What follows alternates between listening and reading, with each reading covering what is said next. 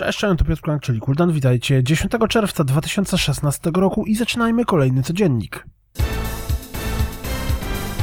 Zwiastunem zapowiedziano nowy dodatek do Destiny Rise of Iron.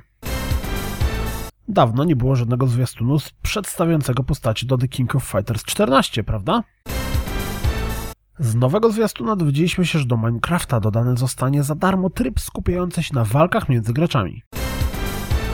Boom! Dziś zwiastun, dziś premiera. Ducati 90th Anniversary właśnie pojawiło się w cyfrowych sklepach PlayStation 4, Xbox One i na Steamie. Pojawił się kolejny zwiastun Valley, tym razem skupiający się na pokazaniu fragmentów rozgrywki. Gra latem ma zawitać na PC, PlayStation 4 i Xbox One, zwiastun ma krótszą i dłuższą wersję do wyboru. Harmonix pokazało w zwiastunie swoją nową grę, czy też doświadczenie muzyczne. Harmonix Music VR, bardzo oryginalnie, ma być tytułem na wyłączność na PlayStation VR.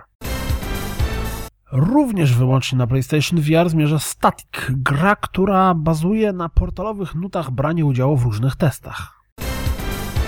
W związku z nadchodzącym E3 pojawił się nowy fabularny zwiastun Styx Shard of Darkness. Styx Master of Shadows był niezłą skradanką, więc tego samego spodziewam się po sequelu. Gra jeszcze w tym roku ma wylądować na PlayStation 4, Xbox One i PC.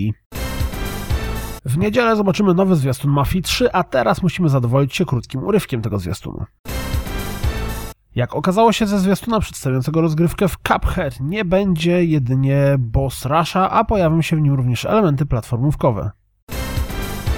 Star Wars The Old Republic 30 czerwca dostanie kolejny rozdział opowieści, tym razem o tytule The Gemini Deception, przedstawiony krótkim zwiastunem. Jak jesteśmy przy MMO, Conan Exiles pochwaliło się zwiastunem prezentującym fragmenty rozgrywki. CD Projekt zarejestrował markę Gwent The Witcher Card Game. Czekamy na jakiekolwiek informacje o tym tytule. Towerfall Ascension pojawi się na PlayStation Vita w Europie 16 czerwca. FIFA 17 zadebiutuje 27 września, również na konsolach poprzedniej generacji.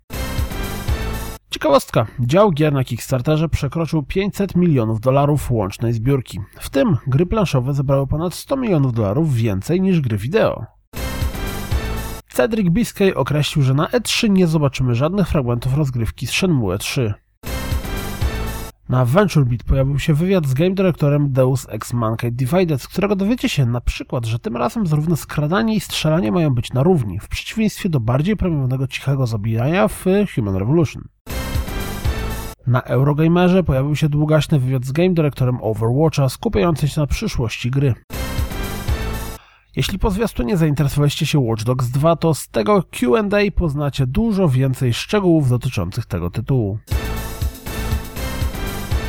To wszystko na dziś, jak zawsze. Dziękuję za słuchanie, jak zawsze zapraszam na www.rozgrywkapodcast.pl Jeśli doceniacie moją pracę, wesprzyjcie mnie na Patronite. Sorry za trochę zblazowany głos, ale jest prawie trzecia w nocy i mam nadzieję słyszymy się w poniedziałek. Trzymajcie się, cześć!